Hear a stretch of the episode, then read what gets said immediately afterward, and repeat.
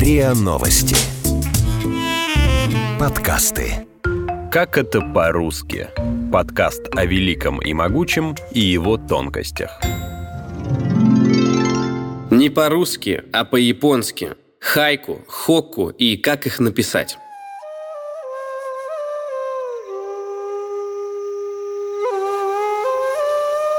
Ты улыбнулась. С медленной льдины вдали птица взлетает.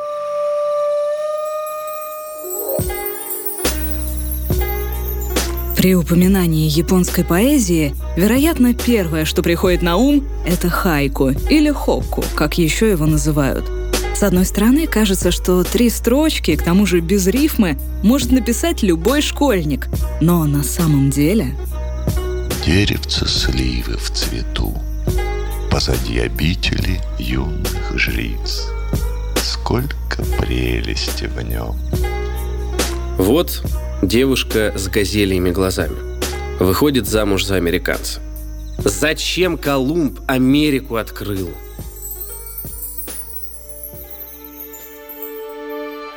Так ли глубока на самом деле должна быть японская поэзия? Начнем с того, что первыми хайдзинами, как называют поэтов, пишущих хайку, были настоящие хулиганы от японской литературы – один задиристый поэт взял три последние строчки стихотворения своего коллеги и дописал к ним свои две, перевернув исходный смысл произведения с ног на голову. Тот, чье творение исказили, тут же отомстил обидчику и дописал новые строки к получившемуся стихотворению. Из таких панчей и ответов на них родился жанр хокку. Мацуо Басё. На Луну загляделись. Наконец-то мы можем вздохнуть мимолетная тучка. Граф Мур. Скрыли луну облака, можно и под ноги глянуть. Три строчки исходного произведения, за которые цепляется удар противника, называются хокку, а все стихотворение, которое получается в результате этого батла — ренга. Когда хокку стали отдельными произведениями, а не просто первыми строчками в ренга, их стали называть хайку — это слово сейчас самое распространенное, хотя по сути хоку и хайку — это синонимы. С творчеством легендарного японского поэта Мацуо Басё и под влиянием дзен-буддизма в хайку появилось время, настоящий момент, а вместе с ним эстетика недосказанности, и стихотворения вместо юмора все чаще наполнялись лирикой и глубиной.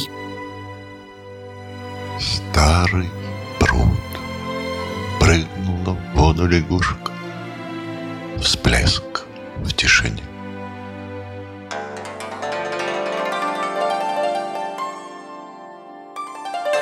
Амонимы — это слова одинаковые по звучанию, но разные по значению. Например, весной у березы зацветают сережки, и на 8 марта девушке подарили сережки.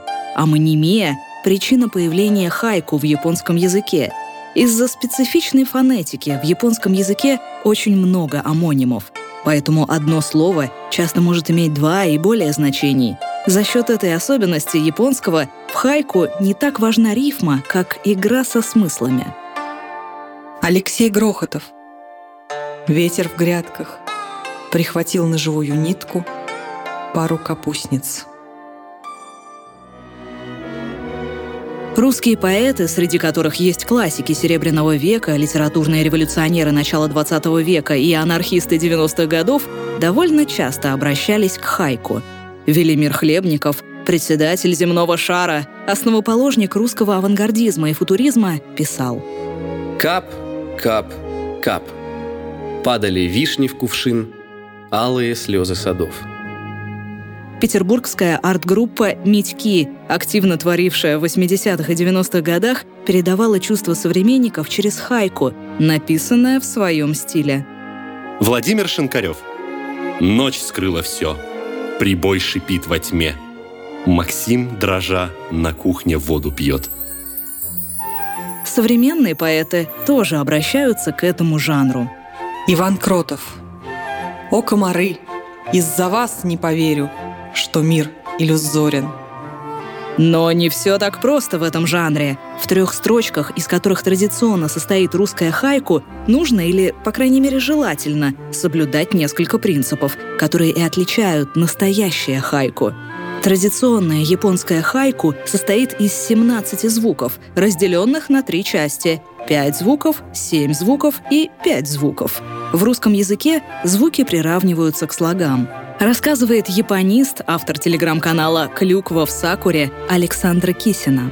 При кажущейся простоте поэзия гайку достаточно сложная и имеет большое количество внутренних правил, которые нужно соблюсти, чтобы написать приличное, такое хорошее гайку. Конечно, есть поэты-бунтари, которые отказываются от одного правила или от нескольких правил. Но если мы говорим о классическом хайку, то, во-первых, очень важен ритм. Это ритм 5-7-5, который очень редко сохраняется при переводе, поскольку русские слова более длинные. Если в русском мы записываем гайку в три строчки, первая строчка 5 слогов, вторая 7 слогов, третья 5 слогов, то японцы все записывают одной строкой, и вот этот ритм передается с помощью специальных слов.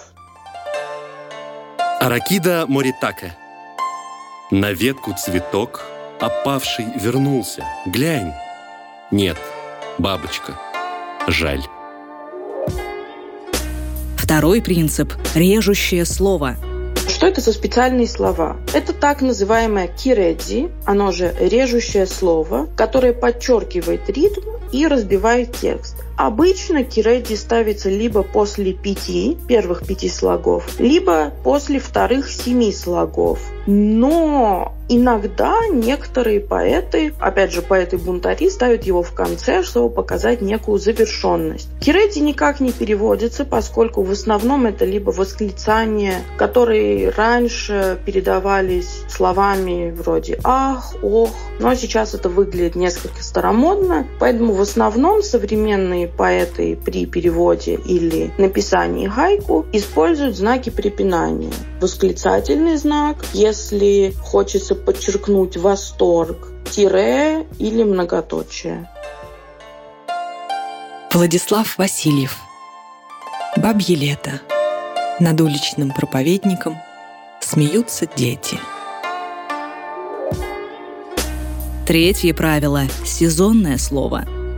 Кроме этого, очень важным для гайку является сезон.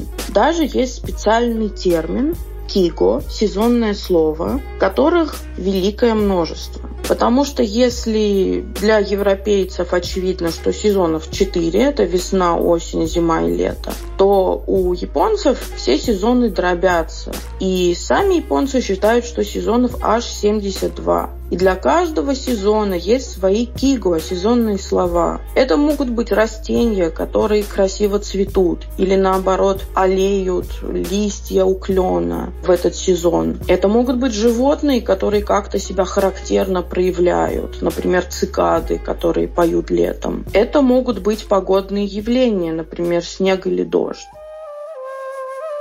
Феликс Томи. Первый летний дождик раскрываю и Складываю зонт. Четвертое правило – концентрация на настоящем моменте. Поскольку гайку – это не кабинетная поэзия, это поэзия сиюминутная и природная. Поэтому предполагается, что поэт увидел нечто в природе вокруг себя, что его тронуло, задело, и он берет кисть и просто вот росчерком, взмахом пишет нечто, что передает его эмоции в этот момент. Скайденсер. Залюбовался огнем осенних листьев бывалый пожарный. И пятое правило – это сопоставление. Метаты – это сопоставление, сравнение неких двух образов, между которыми в обычной жизни мы не видим параллели. При этом считается неправильным напрямую их сравнивать. Например, если мы возьмем стихотворение Кабаяси Иса про улитку, которая ползет по склону, в переводе Веры Марковой оно звучит так. «Тихо-тихо ползи, улитка, по склону Фудзи, вверх до самых высот». В данном случае происходит метате, сравнивает маленькую незначительную улиточку с великой, огромной, непостижимой священной горой Фудзи. Марина Хаген. Карта в луже. Во всех странах наводнение. Как написать хорошее хайку по-русски? Точно так же, как по-японски. Быть внимательным к реальности и постараться захватить момент здесь и сейчас. Не так важно соблюдать ритм в 5, 7 и 5 слогов. На русском языке его довольно сложно выдержать, но можно отследить, чтобы хайку не получилось слишком длинным. Если вторая строка будет немного длиннее первой и третьей, то в стихотворении сохранится подобие классического японского стиха. Лучше не углубляться в украшательства и пафосные метафоры. Хайку — это четкая, красивая, но при этом очень простая картина. Важно следить за сезоном и настоящим моментом. Стихотворение, написанное зимой про цветение нарциссов, будет уже не про настоящее, а значит, не будет хайку. Осталось попробовать написать в этом жанре каноничное трехстишее о подкасте «Как это по-русски». Александра Кисина – как это по-русски? Японская вишня расцвела в северных снегах.